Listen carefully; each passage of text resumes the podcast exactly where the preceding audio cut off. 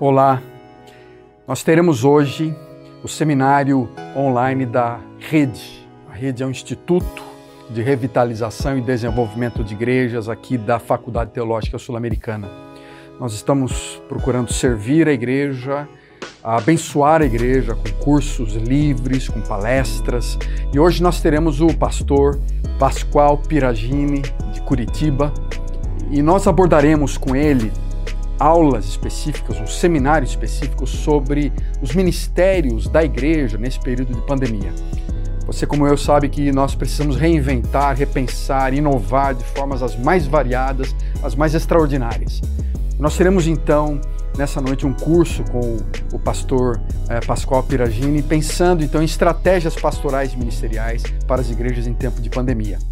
Além disso, nós levantamos algumas questões muito específicas que, especialmente na segunda palestra, ele vai abordar referentes ao pós e agora, como é que vai ser, que tipo de igreja, quais são as mudanças necessárias para as nossas comunidades para os próximos anos. Espero que você participe, você goste desse material e abençoe muito você, a sua igreja, a sua comunidade.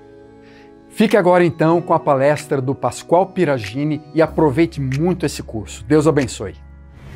Boa noite para você que está participando do primeiro é, seminário não é, online de 2021 do Instituto Rede. Eu sou o pastor Pascoal Piragini, da Primeira Igreja Batista de Curitiba, e o tema que me foi dado para a gente conversar, bater um papo, interagir dentro das limitações desse processo online é sobre como uma igreja pode pastorear em tempos de crise, como é que ela pode é, se reinventar com tantas coisas que estão acontecendo, com tantos processos que a gente está vendo aí. E aí a primeira coisa que eu queria dividir com você é que as crises são parte integrante da vida. Por isso Jesus vai afirmar o seguinte para a gente, olhe lá. Ele vai dizer para a gente o seguinte: eu lhes disse essas coisas para que em mim vocês tenham paz. Neste mundo vocês terão aflições. Contudo, tenham ânimo, eu venci o mundo. Se é assim, então pastorear no contexto da crise não é novidade, na verdade é parte da nossa missão.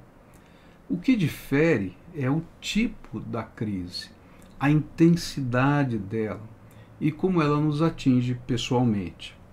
Estes qualificadores é, da crise é que determinam o impacto dela na nossa vida e no nosso ministério. Então, diante da amplitude do tema, eu quero focar hoje na crise que está nos afetando direta e profundamente nos últimos tempos.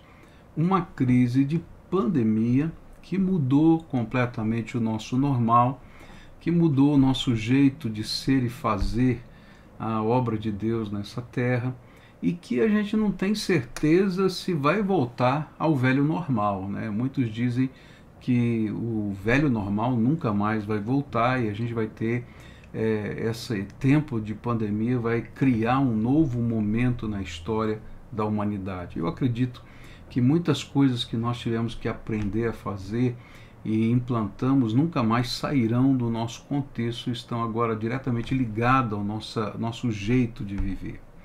Então, o meu objetivo é colocar valores bíblicos e experiências pessoais no enfrentamento desta grande crise. Eu quero compartilhar com vocês valores, princípios que têm norteado a nossa ação, a minha ação pessoal como pastor e também da nossa igreja nesse tempo de crise não como um modelo, porque eu não acredito em modelos, mas como um repartir não é?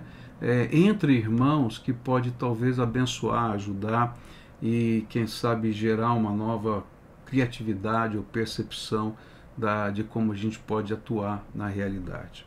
Então, uh, olhando para a crise da pandemia, não é?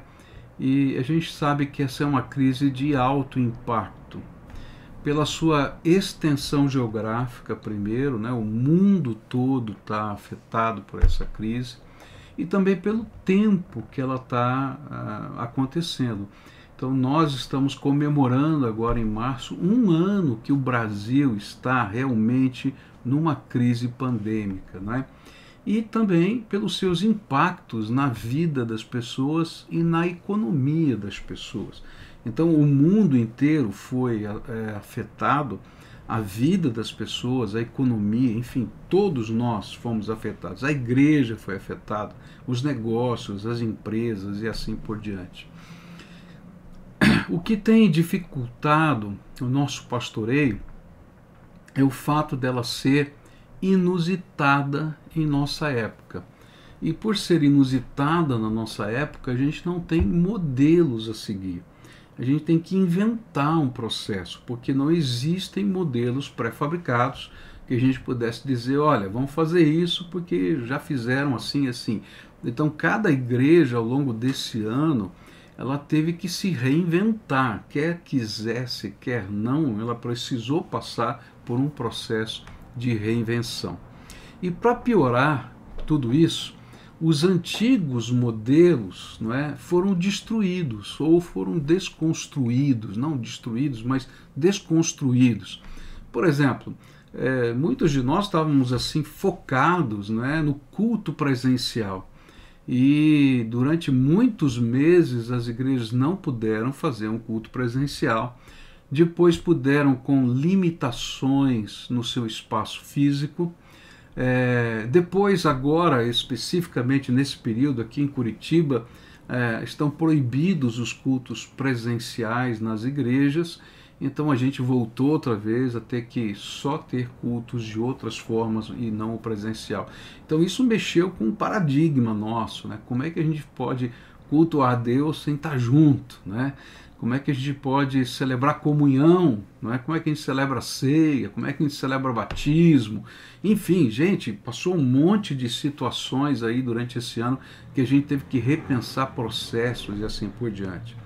Outra coisa que era muito forte no nosso jeito antigo de fazer, que acabou sendo desconstruído, foi a questão da visita pastoral. Né? As pessoas tinham uma, uma carência, uma necessidade de serem cuidados né, presencialmente pelo pastor. E, e aí, nesse contexto de pandemia, a visita pastoral praticamente não existe. Né? Às vezes a gente tem dificuldades até é, para para poder fazer um sepultamento, né? não é nenhuma visita. E no hospital está proibido. Então, como é que funciona isso? Nossas reuniões tiveram que ser todas readaptadas. Ah, os ministérios da igreja, as várias atuações ministeriais tiveram que ser repensados nesse, nesse contexto.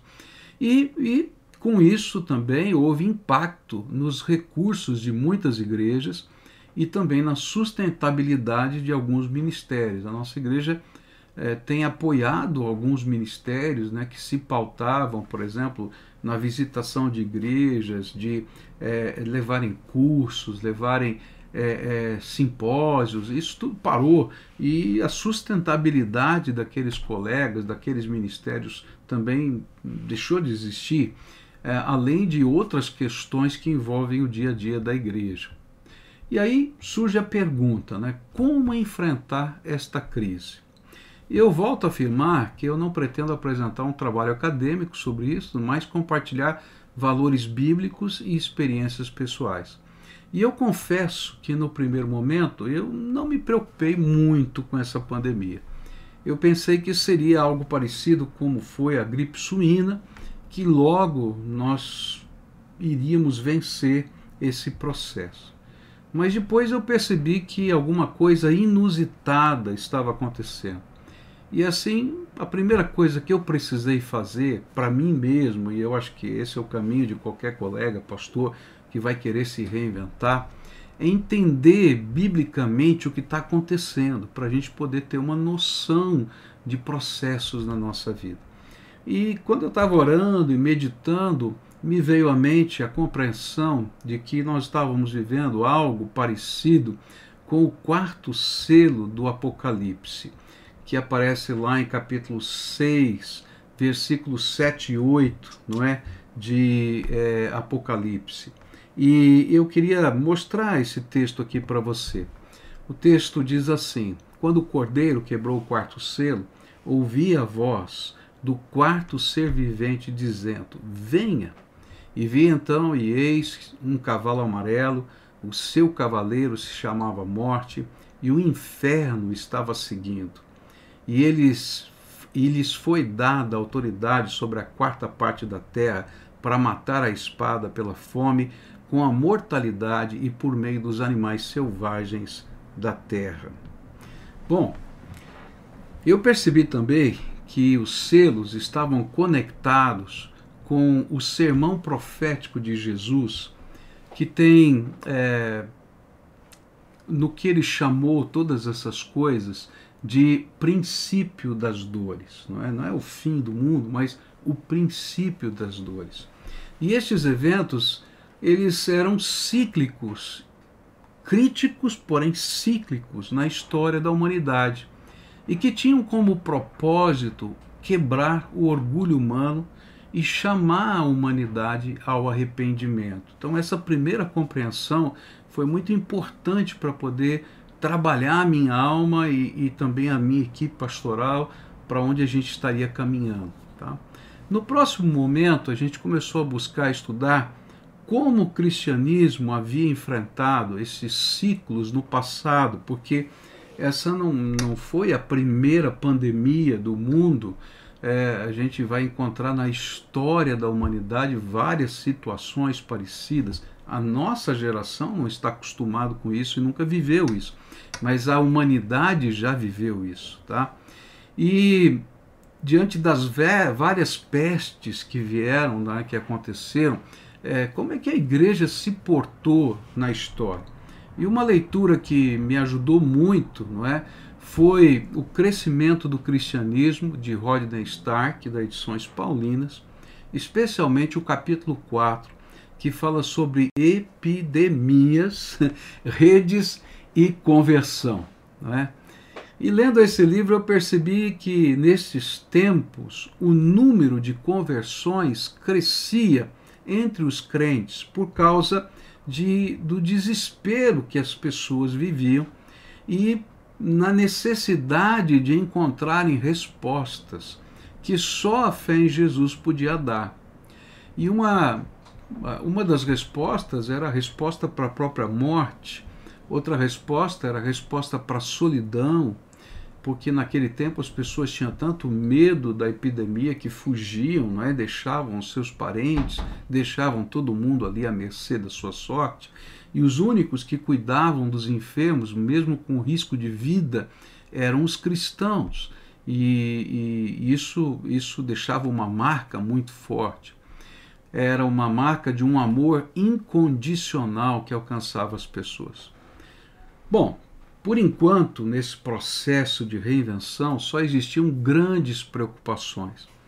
E aí a preocupação era como realizar um ministério, como não perder pessoas, como alcançar novas pessoas e aproveitar a oportunidade daquele momento, é, como sustentar a igreja, inclusive, como é que a gente vai levantar recursos para manter a igreja funcionando.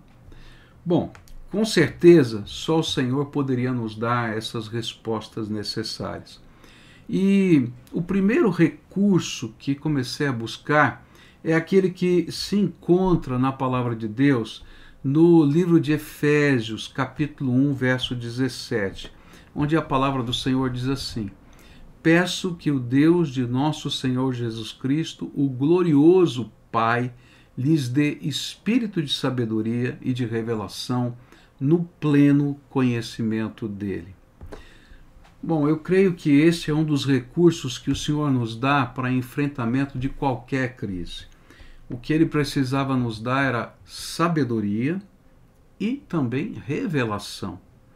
Ele precisava, nós precisávamos que ele revelasse, mostrasse, iluminasse a nossa mente para obter estratégias, para ser igreja relevante nesta hora que nós estamos vivendo. E a sabedoria, para poder liber, liderar esse povo nessa direção de ser igreja relevante. Porque eu entendo que o papel do líder é conduzir o povo sempre a um futuro melhor. Então, como é que a gente vai conseguir conduzir o povo de Deus a um futuro melhor no meio dessa confusão toda? E aí, o Senhor deu uma estratégia, né? Veio uma, um sentimento muito forte no coração. A partir desse sentimento, então as coisas práticas começaram a acontecer. É, e, e, o sentimento foi de que nós precisávamos ser igreja que cuida. Então a palavra-chave aqui é cuidar.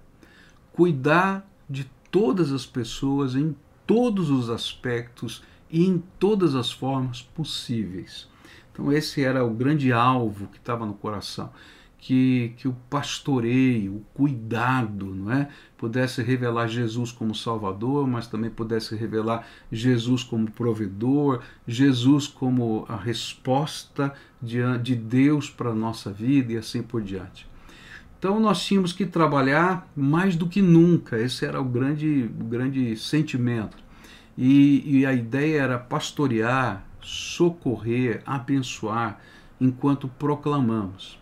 E enquanto assim nós o fizéssemos, havia dentro de, do nosso coração o sentimento de que o Senhor sustentaria a sua obra. Eu estava nos Estados Unidos numa, num tratamento especial da minha esposa, e aí então a gente fez uma reunião virtual, e nessa reunião virtual a gente desafiou toda a equipe ministerial a começar a desenvolver projetos que refletissem não é, esse cuidado intenso. Não é? E que talvez nós tivéssemos que não apenas manter os antigos ministérios, mas criar novos ministérios para atender às demandas desse tempo. E o que eu quero fazer agora é mostrar para vocês algumas coisas práticas que fizemos nesse contexto. E eu vou, me permitam passar um vídeo aqui para você, não é? E, e, nesse vídeo eu queria mostrar, não é, o que Deus fez no nosso meio durante estes dias. Então me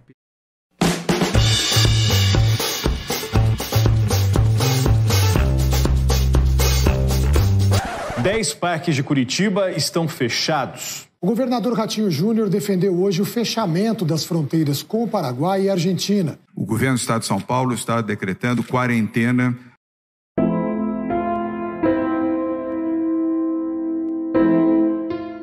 E o mundo parou. Um vírus microscópico foi capaz de fechar comércios, cancelar eventos, fechar cidades e até fronteiras.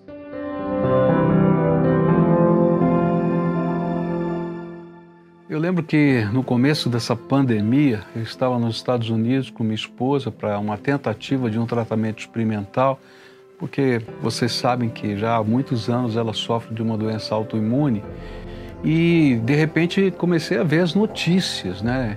E lá nos Estados Unidos vi as pessoas correndo para os mercados e me, me causou espécie ver que de repente sumiu das prateleiras papel higiênico. Eu fiquei pensando, mas por que está sumindo papel higiênico aqui nesse lugar? E distante da igreja, é, da minha equipe, das coisas que estavam acontecendo. E então decidimos fazer uma reunião online, né, pelo Zoom, e um grupo gestor que nós temos de pastores da igreja, da área ministerial, e nós nos reunimos para poder discutir o que, que nós faríamos, porque a notícia no Brasil é de que as igrejas seriam fechadas na semana seguinte. E naturalmente a preocupação era muito grande: o que, que a gente vai fazer, como a gente vai fazer, de que maneira fazer. Mas eu dou graças a Deus por esse time maravilhoso que vocês vão conhecer algumas das pessoas, que numa única reunião naquela tarde se organizou e articulou as novas ideias que começaram a surgir. E nós então mudamos todas as estruturas da igreja para que os cultos fossem realizados todos online, novos cultos surgiriam, todos os ministérios, os diferentes ministérios teriam uma atuação direta com os seus ah, ah, alcançados é, com, com materiais específicos. Os jovens deveriam se organizar para levar refeições aos mais velhos, fazer compra no mercado para os idosos. Um movimento de oração surgiria a partir das 6 horas da manhã online todos os dias e foi ganhando força nas semanas seguintes. E novos projetos de Deus surgiriam e surgiram durante esse período. Antes da pandemia, a nossa programação online se resumia à transmissão dos cultos de final de semana e durante a semana, mais ou menos seis ou sete transmissões. Em alguns dias, nós passamos a produzir 95 transmissões, programas, lives, lives de oração, cultos, louvor, tanta coisa. Os ministérios entraram em ação, os líderes aprenderam a fazer lives, a transmitir o seu conteúdo através do celular. E as nossas células? Nós temos tido a grata surpresa de perceber que foi muito mais fácil conectar pessoas com as nossas células através das plataformas como Zoom, Meet e tantas outras. As células estão florescendo, os discipulados são milhares de discipulados aqui na nossa igreja, pessoas sedentas por Jesus. E nós multiplicamos células pelo país e até fora do país. É, no interior do Ceará, na Espanha e também na Suíça, trabalhando com refugiados. Deus tem feito grandes coisas nós tínhamos um patamar de alcance digital da igreja e durante a pandemia nós vimos esse número crescer 10 vezes mais. Teve uma semana que nós tivemos um pico de quase 7 milhões de interações online. Gente acessando o site, assistindo o culto, compartilhando ou comentando uma postagem em alguma rede social nossa. Nós vimos um grande crescimento em engajamento, alcance, número de seguidores. É como se a gente estivesse vivendo um avivamento digital. Existiam naquela época alguns poucos grupos de voluntários que produziam conteúdo para as redes sociais da igreja e produziam olhando para os ministérios específicos, colocando trechos de mensagens, criando postagens. Um faz arte, outro faz texto, outros, alguns eram de áreas profissionais é, congêneres, né? outros estudantes. E aí a gente foi aprendendo com essa gente. Hoje, é, em vez de ter uma ou duas equipes fazendo isso, são mais de 30 equipes que estão fazendo esse trabalho. É, que uma agência de marketing para fazer uma única conta cobraria hoje aqui no Brasil em torno de 30 mil reais por mês. Então nós gastaríamos quase um milhão de reais por mês só para fazer o que essas equipes de voluntários fazem hoje. Como igreja, nosso coração se encheu de compaixão pelos profissionais da área de saúde. Vimos o esforço, a dedicação, mas vimos também o sofrimento das famílias desses profissionais. E além de aplausos, lanches ou reconhecimento, nós resolvemos entrar em ação. E a partir disso surgiu o Ombro Amigo, um projeto de capelania para os profissionais de saúde e seus familiares. Começamos a gerar conteúdo para eles, fazer atendimentos online e às vezes presencialmente. Todo este processo foi muito desafiador para nós, emocionalmente, espiritualmente, mas nós entendemos como igreja que precisávamos estar juntos. Além de ser uma grande ferramenta de aproximação e demonstrar de forma prática o amor de Jesus, nós tínhamos certeza que através desse projeto Ombro Amigo, nós levaríamos o alento e seríamos as mãos, os ouvidos, os olhos, os passos de Jesus de encontro a estes profissionais. Uma ação que nós entendemos que precisávamos desenvolver foi quando os nossos profissionais da área de artes começaram a ficar sem trabalho. Os casamentos começaram a ser cancelados, os eventos começaram a ser cancelados, as apresentações daquilo que entrava recursos financeiros, tanto para eles como para sustentar a sua família. E aí então surge o projeto Arte que Sustenta. Através das lives, nós arrecadávamos recursos dos próprios cursos que esses profissionais escreveram e desenvolveram. Nós colocamos o nosso sistema A Jornada EAD, aonde parte dos recursos levantados iria para o seu sustento, mas também através de doações, donativos e diferentes ferramentas. Nós discipulamos esses artistas, mentoreamos esses artistas. Alguns foram abraçados, alguns tiveram essa aproximação da igreja, o amor da igreja. E aqueles que eram nossos até hoje estão sendo subsidiados para que, de alguma forma, assim que voltem às suas atividades, eles continuem sendo dignos de receber do seu trabalho. Mas enquanto isso, nós somos igreja. Através do Ministério Compromisso Adoração e do projeto Arte que Sustenta, e na primeira Igreja Batista de Curitiba, nós continuamos entendendo que as pessoas são mais importantes do que as coisas. Por isso, estamos cuidando de cada um desses nossos artistas. Eu me alegro em ver como Deus move as pessoas em favor do próximo. e encorajamos os membros a se mobilizarem em apoio aos que estavam passando por momentos difíceis. Isso trouxe um sentimento de pertencimento. E os testemunhos que começaram a surgir indicaram que juntos nós somos muito mais fortes. Esse mover possibilitou que, logo no início da pandemia, cerca de 23 mil máscaras de proteção pudessem ser produzidas e doadas por membros da igreja.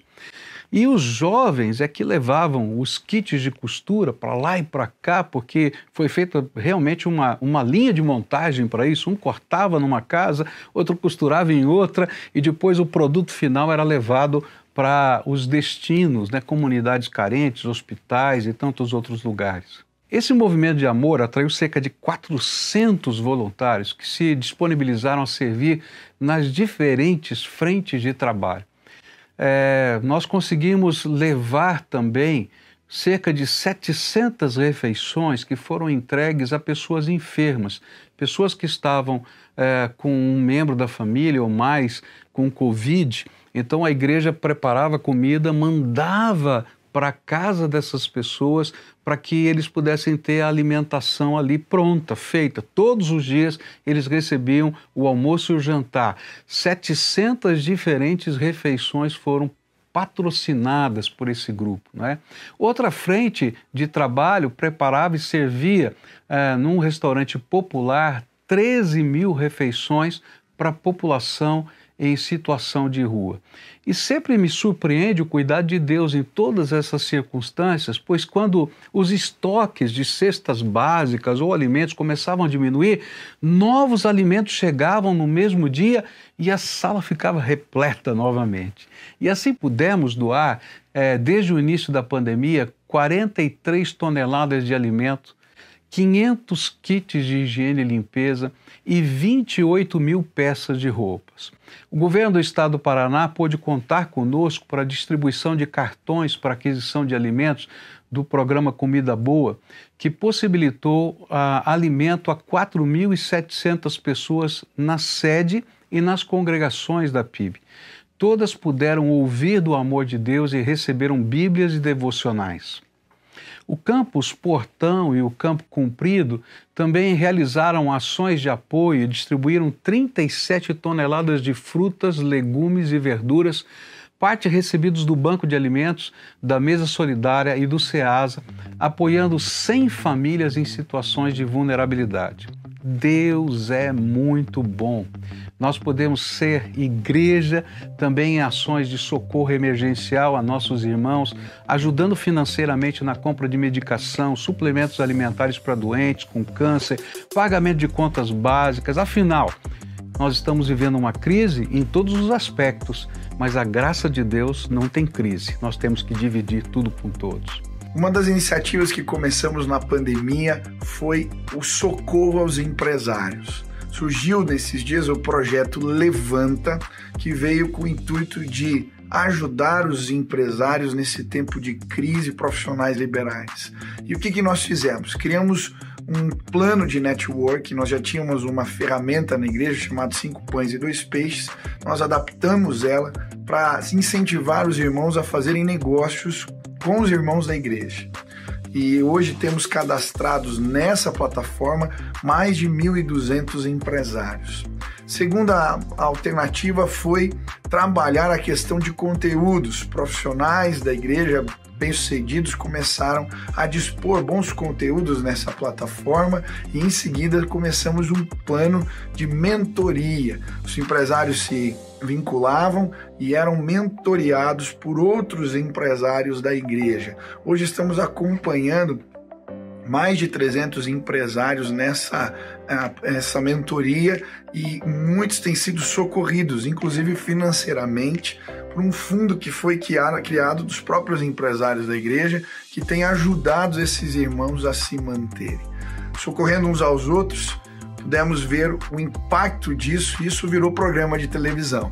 Começamos a compartilhar o que Deus estava fazendo, compartilhar boas práticas de gestão e surgiu o programa de televisão Levanta, que também tem impactado muita gente.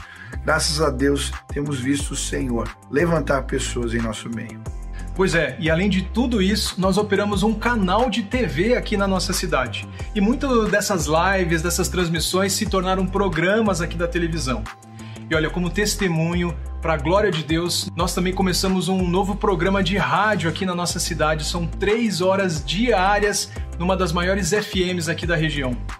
Curioso como Deus nos sustenta, como Ele cuida, nos permite viver, viver o imponderável e nos surpreende em meio ao nosso planejamento estratégico. A gente planeja uma coisa e Deus planeja do jeito dele.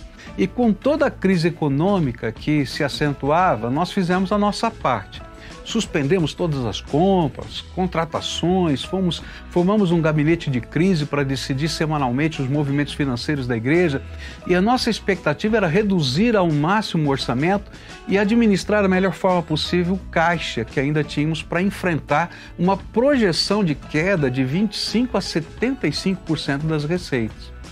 Mas eu quero te dar um testemunho.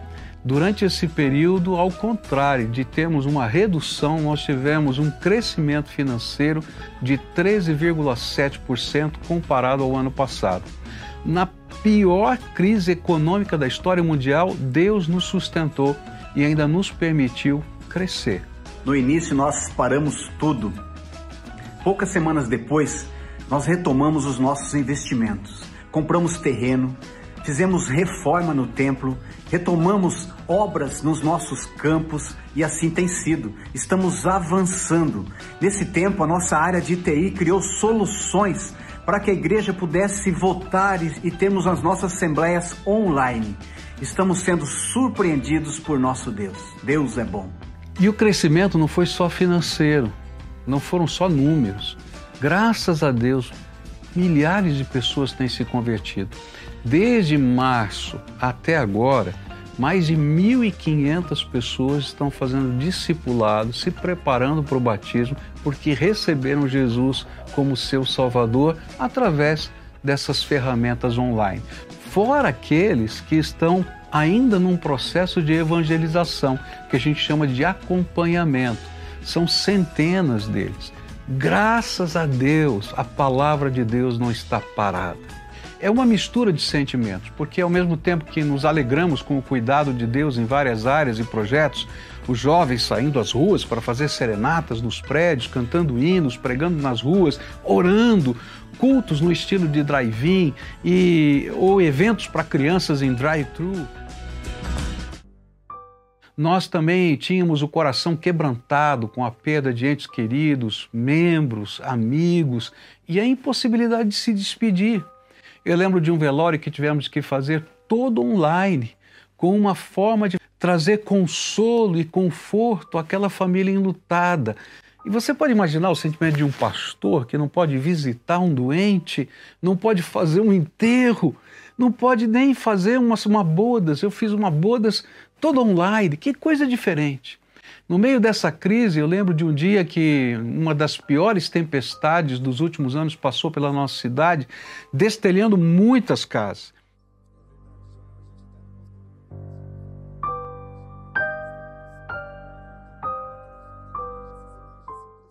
E no dia seguinte estavam lá os irmãos, reconstruindo tudo, consolando, ajudando aquela família em dificuldade.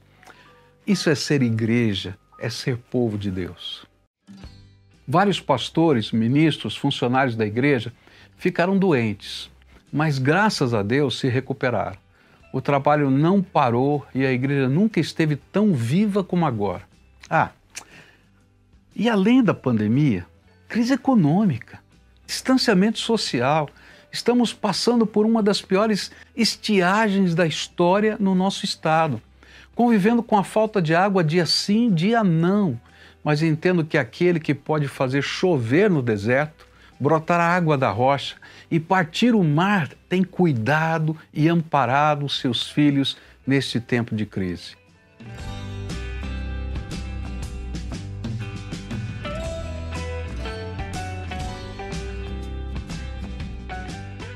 Muito bem, né? Deu para você ver um pouquinho do que do que a gente tem feito.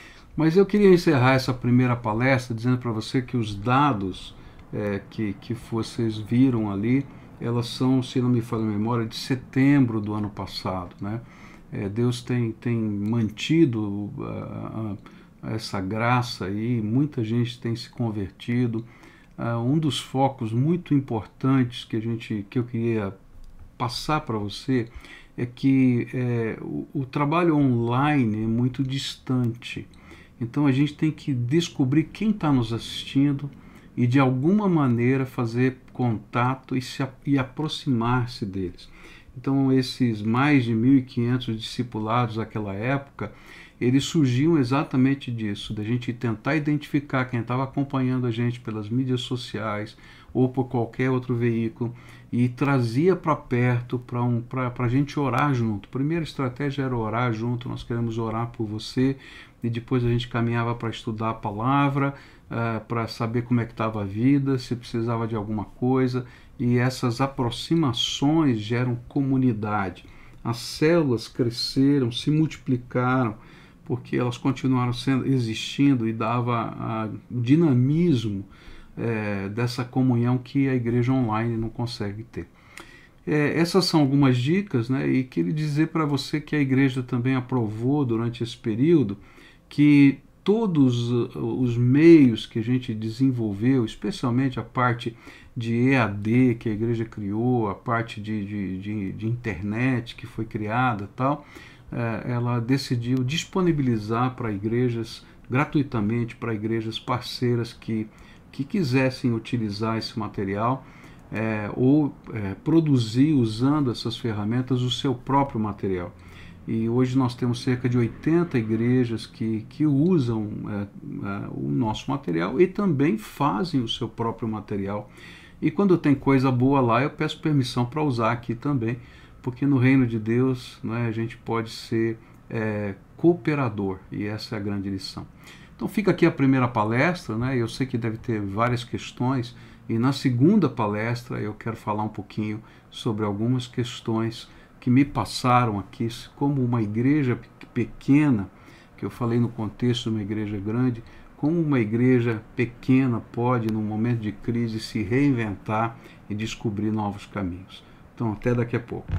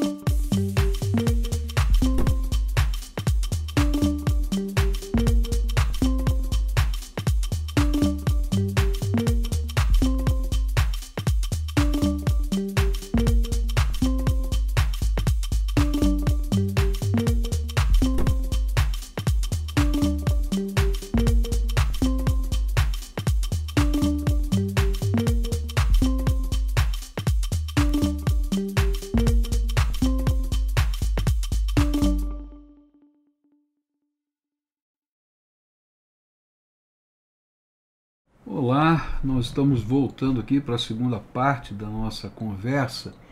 E essa segunda parte é uma parte que eu vou tentar responder algumas perguntas que foram feitas pela coordenação deste evento e tentando trazer para a realidade das igrejas pequenas o que eu coloquei na realidade de uma grande igreja que é a primeira igreja batista de Curitiba.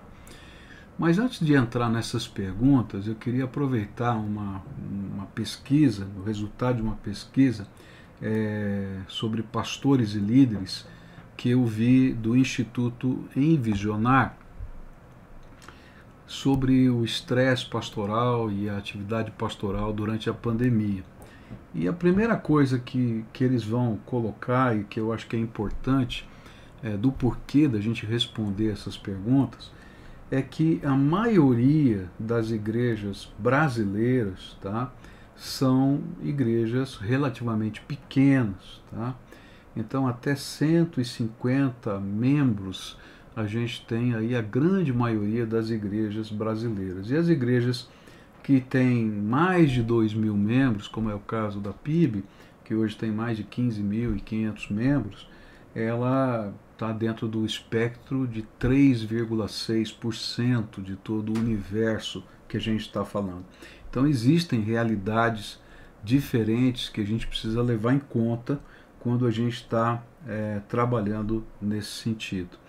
É, aqui o resultado vai dizer que 75% das igrejas no Brasil têm menos de 250 membros e só 3,5% são mega igrejas. E é nesse contexto que a gente vai tentar responder as perguntas que foram feitas para a gente. Tá? Ah, a primeira pergunta que veio para mim é como uma igreja pequena pode reagir no cenário de uma crise como aquela que nós estamos vivendo.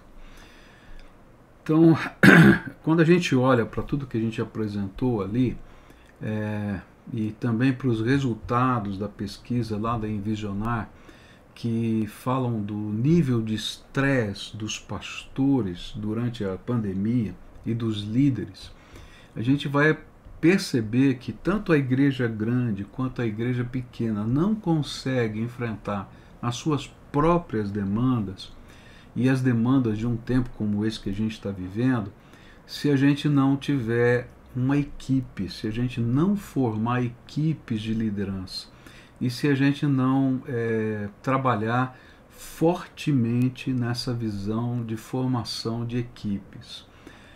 É, talvez o principal ministério de um pastor seja preparar a cada um dos líderes da sua igreja, a, a cada ovelha, não é? Sua para ser um ministro de Deus nessa terra usando os seus dons e os seus talentos. Porque senão a, a, o nível de saturação da liderança ela vai chegar a, a ser atingida rapidamente. Então eu queria aqui compartilhar algumas coisas pessoais. Eu já vim aqui para a PIB de Curitiba como sendo uma igreja grande. Quando eu cheguei em Curitiba, ela tinha 1.014 membros. É, mas eu pastorei uma igreja de 150 membros de São Paulo que chegou a 500 membros aproximadamente, quando vim para Curitiba. E uma das coisas que eu aprendi é que a gente tem que investir na formação de líderes. Se você não investir na formação de líderes, você vai ficar logo e rapidamente esgotado com as demandas, com os incêndios, com os problemas, com as tantas atividades que vão sendo colocadas sobre o seu ombro. Não é? É, no começo do ministério aqui em Curitiba, eu, eu tive que reaprender isso. Eu já sabia trabalhar em equipe é, em São Paulo, mas depois de um certo tempo, chegando aqui, tendo que assumir a liderança da igreja, uma cultura nova, um processo totalmente novo, é, eu comecei a tentar fazer o meu melhor. Eu pregava 12 vezes por semana, 12 vezes por semana, dirigia é, cultos nas casas, estudo bíblico, isso, aquilo, aquilo outro. E chegou uma hora que eu fiquei doente. Peguei uma enfermidade que atacou os meus pulmões e eu fiquei cerca de três meses afastado do ministério por causa da gravidade da enfermidade. Cheguei a fazer uma bacteremia, que é um, derramamento de bactérias no sangue, né? e, e isso me levou a ter, assim, quase chegar à morte. E durante esse período de três meses, Deus teve que trabalhar a minha mente para que eu pudesse abraçar com toda a força uma visão de que o meu ministério poderia ser reproduzido na vida de pessoas que a quem eu discipulasse e treinasse. Então, se eu pudesse dar uma dica, não é, é invista na formação de líderes, invista na formação de pessoas que vão exercer o, o seu ministério como sacerdote do reino. E uma das ferramentas que nós começamos a usar na nossa igreja foi o trabalho em pequenos grupos, células, você pode chamar do que você quiser, porque você de fato é, forma líderes com uma visão de evangelismo, de missões, uma visão de cuidado pastoral e uma visão realmente de discipulado. Então isso facilita em todos os processos. Então eu quero dizer para você que ah, uma das coisas que pode ajudar você, como uma pequena igreja, a viver em qualquer tipo de cenário, tá? É o fato de você poder formar líderes. E isso é uma coisa que está, inclusive, defendida né?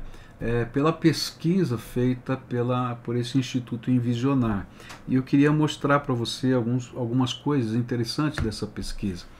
Então, eles pesquisaram também a questão do estresse dos pastores e líderes durante a pandemia.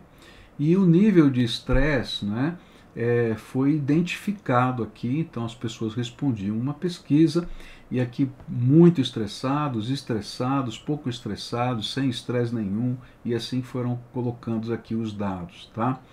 E em relação ao tamanho da igreja, 49% dos pastores e líderes se dizem estressados ou muito estressados por causa da pandemia. E além de ter que se reinventarem nesse processo para fazer o que já faziam de uma forma diferente, a demanda de pastores do, do pastoreio cresceu muito, tá? E mas aqui eles identificaram, tá, que aqueles que estavam pouco estressados eram aqueles que já estavam trabalhando com equipes ministeriais, que já estavam trabalhando com liderança, que já tinham um espectro de gente que podia ajudar mais em todos os aspectos do seu ministério. Então eu achei muito interessante isso, que a demanda diminui, tá? Quando a gente pode ter líderes trabalhando com a gente. Muito bem. Diante desse cenário, primeira dica: em qualquer cenário, trabalhe para formar líderes e líderes que tenham missão é, significativa. Uma coisa que, que é importante a gente entender é aquele texto lá de, do Velho Testamento, quando é, Deus fala para Moisés separar 70 pessoas para ajudá-lo, e ele diz assim: Olha, eu vou tirar do espírito que coloquei sobre você para lançar tá, sobre aquelas pessoas que eu vou separar para essa obra de ministério. E é interessante porque muitas vezes eu li aquele texto e dizia assim: Senhor, tu és infinito. Por que, que o Senhor tem que tirar do pobre do Moisés um, uma porção do espírito dele que o Senhor deu para ele para dividir com os outros profetas que estavam ali? E aí eu aprendi uma lição. Quando você treina líderes, não é? Esses líderes têm que ser empoderados, eles têm que receber parte da sua missão, mas também parte da sua, do seu poder, da sua delegação. E se eles recebessem um poder à parte do seu, existiria divisão no grupo. Mas como eles recebem uma parcela do que Deus já te deu, então há unidade no grupo. Então, a, a missão, quando dividida, ela tem que ter, ser significativa, tem que ter valor. E aí as pessoas se envolvem e a gente vai participando de uma maneira colegiada. Tá? Então, dica aí preponderante: forme líderes, crie equipes ministeriais em todas as áreas.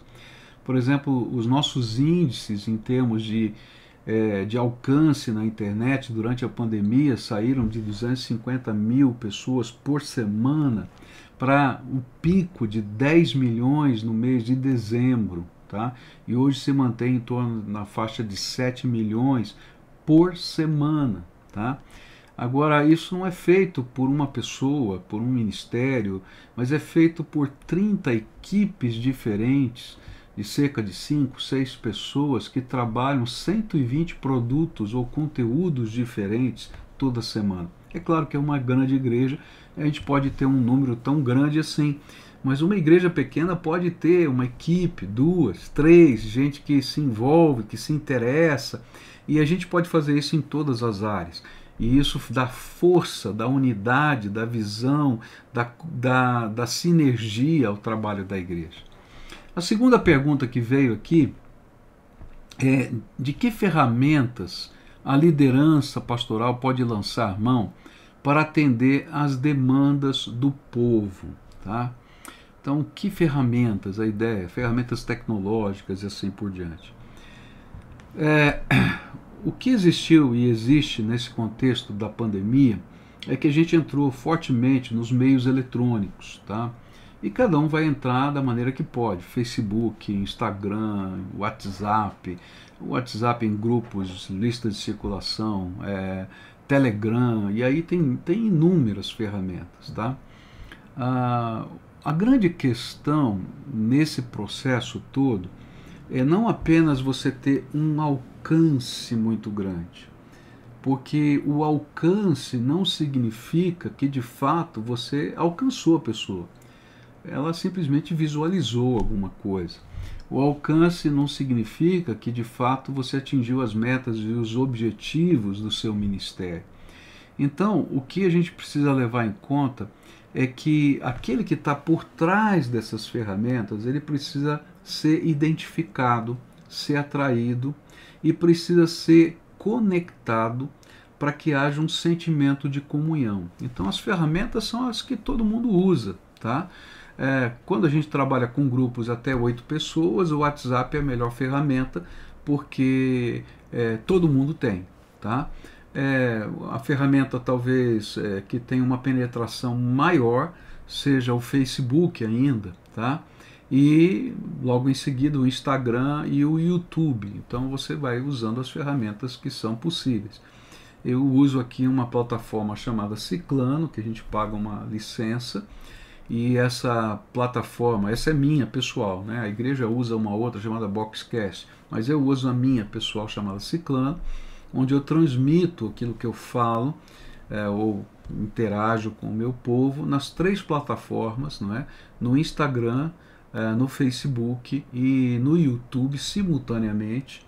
E quando a gente vai fazendo a interação com as pessoas, aquilo que elas escrevem em cada uma dessas plataformas vai para um único local e ali eu consigo responder, falar, interagir, dizer, ô oh, fulano, você está entrando aí, que legal e tal, e a gente vai identificando as pessoas.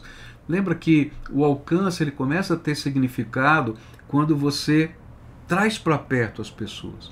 Depois a gente tem uma segunda etapa nesse processo, que é o processo de levar essas pessoas para uma comunhão com a igreja. Então nós funcionamos com as células online usando é, às vezes o Zoom, uh, o, o Meeting né, da, da Google, é, o Team, é, acho que é Team da, é, da Microsoft, ele tem lá um, acho que é Team, Team é, da Microsoft, um lá do Oracle, cada um que vai, vai usando a sua ferramenta, algumas têm limitação de tempo, outras não têm, então a gente vai usando essas que a gente possa usar, que os líderes possam usar e tenham facilidade.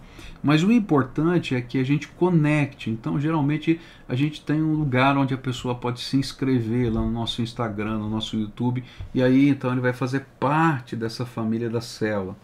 Uh, a gente tem uh, o, o, grupo que a gente chama de, de discipulado, né? então criamos uma plataforma muito forte de discipulado essa plataforma de discipulado é um EAD que está aberto. É, a igreja decidiu dar de presente é, para qualquer igreja que queira, queira usá-lo, hoje são mais de 80 igrejas que estão usando junto com a gente. É, e aí então eles têm os estudos bíblicos, você pode produzir os seus estudos bíblicos lá naquela plataforma e a gente pode acompanhar a evolução da pessoa e tem um programa dentro da plataforma chamado Mentoria, onde a gente se encontra com aquela pessoa para conversar.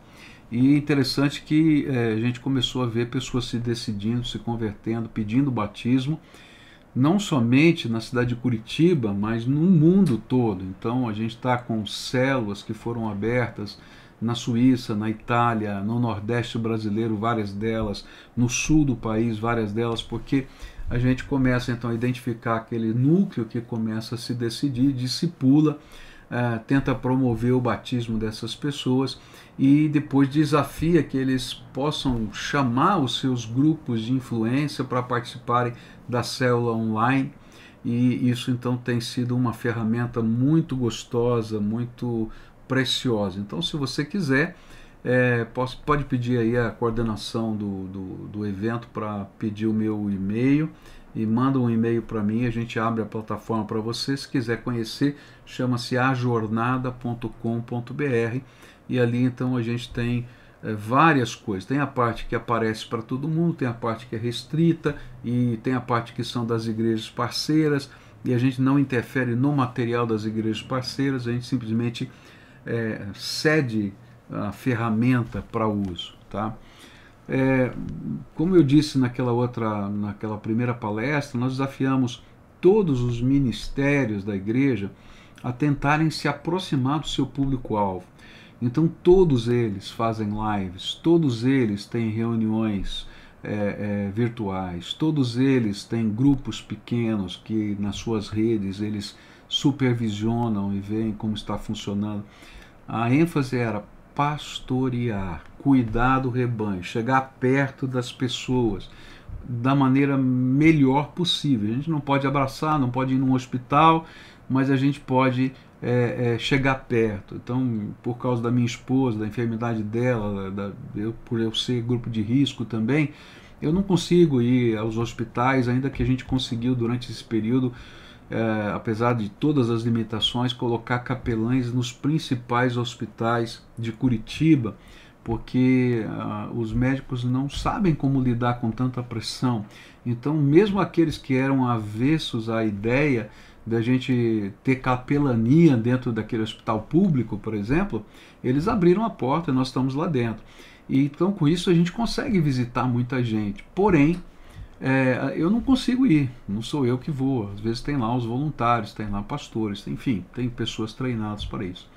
Mas eu consigo falar com eles, porque quando entra um capelão lá, ele ah, liga o telefone dele, põe lá numa chamada de vídeo, eu converso com aquela pessoa, eu oro com ela e assim sucessivamente. O importante é chegar perto das pessoas, tá?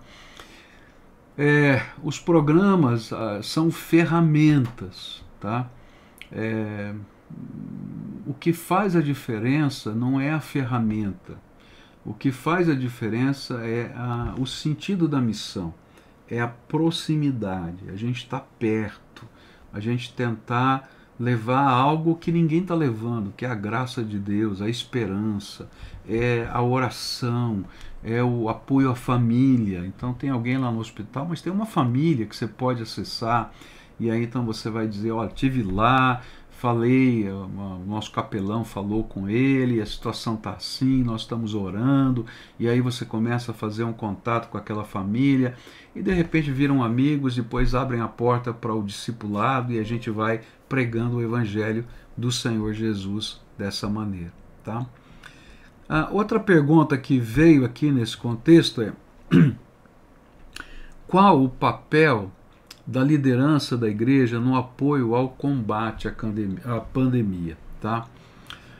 Ok, é, nós vivemos hoje num mundo muito dividido, tá? Então eu, eu sinto isso dentro da minha igreja. Então qualquer coisa que você faz lá na minha igreja, você tem um grupo que é pró tratamento precoce, daí você tem um outro grupo que é avesso ao tratamento precoce, é, tem um grupo que quer que abra economia, tem um grupo que não quer que abra economia, Então, como uma igreja grande, ela é um, uma fatia é, desse universo brasileiro que está dividido, tá? Então você tem que conhecer primeiro a sua realidade, porque tem ações que você pode fazer e tem ações que talvez não fosse tão interessante você fazer, porque poderia criar dificuldades internas dentro da sua comunidade. O que eu tenho trabalhado de uma maneira muito forte é no incentivo à vacinação, no incentivo ao uso de máscara, no incentivo à produção de máscaras. Nós talvez produzimos mais de 20 mil máscaras com as senhoras lá da igreja. É, na, no trabalho de captação e doação de alimentos, é, no trabalho de atendimento às famílias por videochamada, pelo meio que for possível fazer nesse tempo de desespero, de angústia, é, muitas vezes levantando recursos para compra de medicação, para ajudar de alguma maneira. Por exemplo, a nossa igreja fez um levantamento e doou o recurso é, referente a um respirador para um hospital público de Curitiba. É, na ocasião, então, que eles estavam, uh, que receberam a doação, eles preferiram usar esse recurso para compra de medicamentos que eles não tinham. Então a igreja uh, trocou esse valor para isso. Então essas, essas, esses movimentos que a gente faz de participar do processo, de ser parte da comunidade, de ajudar. É, eu tenho participado com o prefeito da cidade, com o governador da cidade, quando eles têm lá decisões para tomar com relação ao lockdown, não lockdown, é, distanciamento social, eles têm chamado os pastores né, das maiores igrejas e a gente vai junto, a gente está lá, a gente vai lá para ouvir, a gente vai lá para apoiar, às vezes para criticar. É, a gente entrou no processo da comida boa do governo do estado, é, eles não tinham estrutura para fazer a distribuição dos cartões, então nós oferecemos os voluntários da igreja para isso. Então, de acordo com o tamanho da sua igreja, de acordo com as suas possibilidades, a gente tem que se tornar relevante para a comunidade. Então, esse é o grande alvo: tornar-se relevante para a comunidade. Se a gente consegue se tornar relevante para a comunidade, a gente atinge os objetivos não é, é, da nossa missão e a gente pode ajudar nesse período de pandemia. Com relação, por exemplo, à distribuição de cestas básicas, na primeira fase, nós entramos assim com o programa Comida Boa, com os programas do SEASA, é, nossos voluntários iam buscar alimentos, levar às comunidades carentes e assim por diante. Então a gente tem que entrar onde dá e conforme as forças que Deus tem nos dado, tá? Uma outra pergunta que veio para mim aqui é o que é que vai mudar na pós-pandemia? Bom, eu acho que o mundo não vai ser mais o mesmo, tá? Em vários aspectos. A maioria das empresas descobriram que é mais barato para elas é, ter parte da sua força de trabalho trabalhando em casa. Então, isso vai ser uma grande mudança na pós-pandemia. Eu ouvi uma palestra de um pastor eh, de Singapura recentemente, eu achei muito interessante a palestra dele. Ele diz assim: nunca mais vai ser o que era antes. Então, essa era a proposta dele.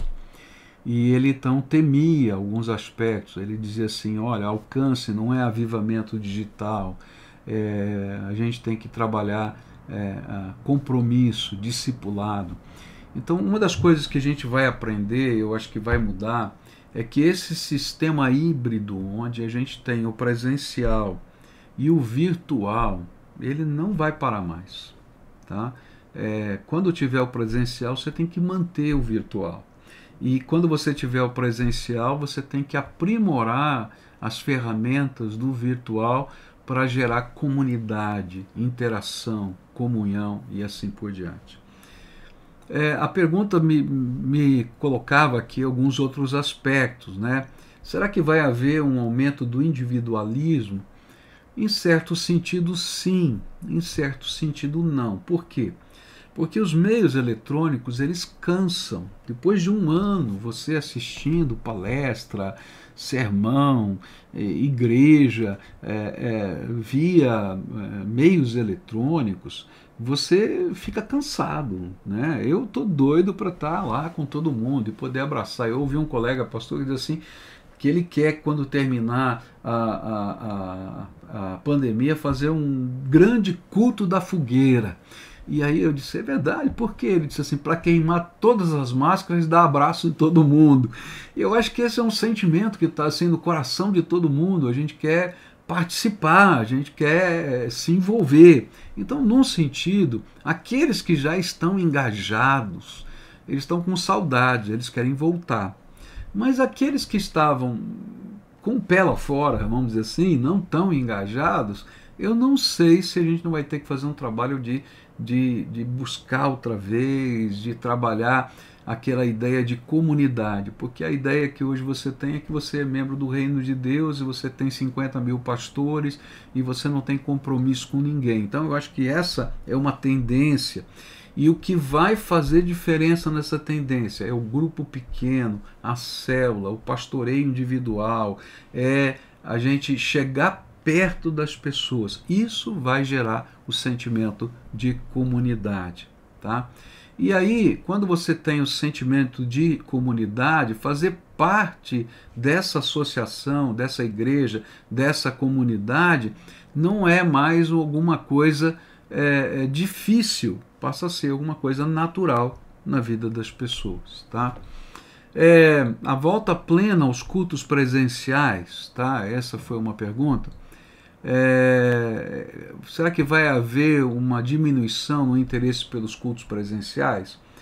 Talvez, mas eu acho que a, a vontade que o povo está, daqueles que estão comprometidos de ter o, esse, esse congraçamento, é, vai fazer o povo voltar para a comunhão da igreja. Quando começou a, a abrir, né, nesse final de ano para cá, nós começamos a ter um problema porque com as limitações de espaço a, que a prefeitura nos impunha, é, nossos cultos começaram a ficar lotados. Então a gente estava planejando, antes de vir o lockdown, de aumentar o número de cultos no domingo, porque o povo estava voltando à igreja. Especialmente quando as crianças puderam começar a voltar também. Aí então veio um grande número de gente preocupado com seus filhos, nessa volta de ter comunhão e de sentir o valor de ser a igreja. Tá? Outra pergunta que veio aqui né, é que novas ações os pastores e igrejas devem desenvolver para o reencontro com o povo da igreja no retorno aos cultos presenciais? Olha, o retorno ao culto presencial, é, é, eu acho que ele não vai ser um grande problema, como eu estou dizendo para você, porque vai ter uma fome. E se você conseguiu manter, e aqui é a chave, tá? Se você conseguir manter o senso de comunidade através dos pequenos grupos, através de mecanismos online, então a gente está fazendo células online. E essas células estão multiplicando, e o povo tem alegria de entrar, de contar as histórias, de abrir o coração, de orar uns pelos outros. Então, se você mantém isso, então a volta não é um grande problema, tá? É, eu creio que não será um grande problema.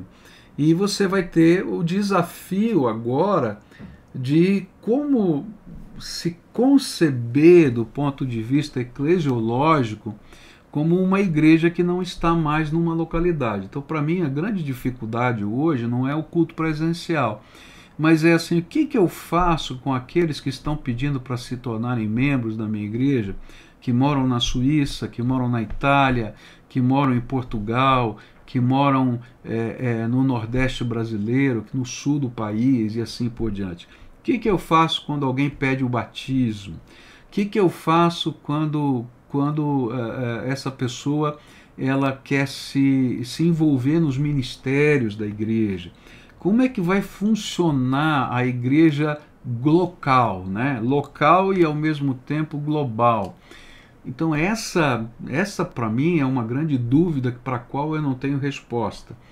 É, eu já criei assim algumas, algumas metodologias pequenas. Então a primeira, é, a gente não transfere para qualquer outra igreja no período em que a pessoa está no processo da que a gente chama de consolidação. Ou seja, se converteu, está fazendo o discipulado e vai ser batizado. Por quê? Porque a nossa experiência foi que toda vez que a gente disse, olha, você vai procurar o pastor João, que é aí da sua cidade e tal, ele não tem liga com aquela pessoa, não faz conexão e a pessoa se perde. E a gente volta e diz, ah, a pessoa não quis mais e tal, e parou ali. Então a gente vai até a consolidação. Depois da consolidação, a gente tem algumas opções. Ou ele vai para uma igreja local da região, ou ele abre uma célula naquela, naquele local. E o interessante é que muitos disseram: nós queremos abrir uma célula naquele local. E aí nós criamos uma, uma outra opção. Quando essa célula se multiplicar sete vezes, então a gente vai ter perto aí é, de 90, 100 pessoas naquela localidade, então a gente abre um novo, uma nova congregação, uma nova missão naquele local. Se ela não se multiplicar sete vezes, a gente vai tentar fazer uma reintegração nas igrejas do local. Não tenho tudo isso funcionando. Eu tenho algumas células que se multiplicaram duas vezes ainda, tá? Uma está indo para a terceira vez. Então a gente não tem ainda uma experiência consolidada a gente está engatinhando, porque eu acho que é uma coisa tão nova que não dá para a gente copiar modelos. Então a gente vai tendo que testar processos. Eu não sei, esse vai ser um período novo, já está sendo um período novo e que a gente vai ter que descobrir não é, é como caminhar nesse período. Eu vou terminar aqui, o meu tempo já terminou, não é? E eu queria agradecer o convite e espero ter sido útil. Eu sei que ninguém nesse tempo tem todas as respostas, o que a gente tem é uma série de perguntas e talvez um pouquinho é, que a gente pode dividir com cada um da sua própria experiência. Todos nós estamos aprendendo a viver nesse novo mundo e nesse novo tempo. E como disse aquele pregador que eu citei lá de Singapura, ele disse que não tem outro jeito de enfrentar o novo mundo e o novo tempo a não ser de joelhos. Porque se Deus não derramar a visão da sua graça, a gente perde a perspectiva.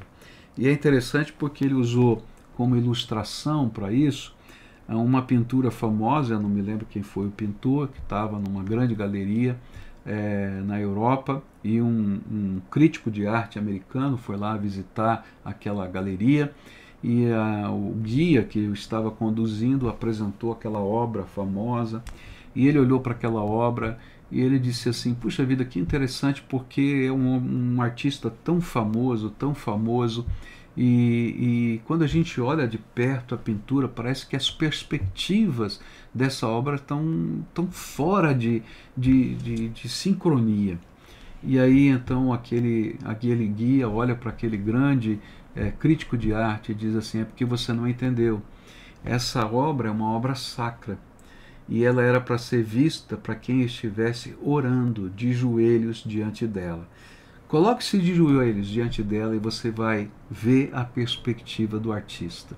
E então ele se coloca de joelhos e consegue ter a perspectiva do artista.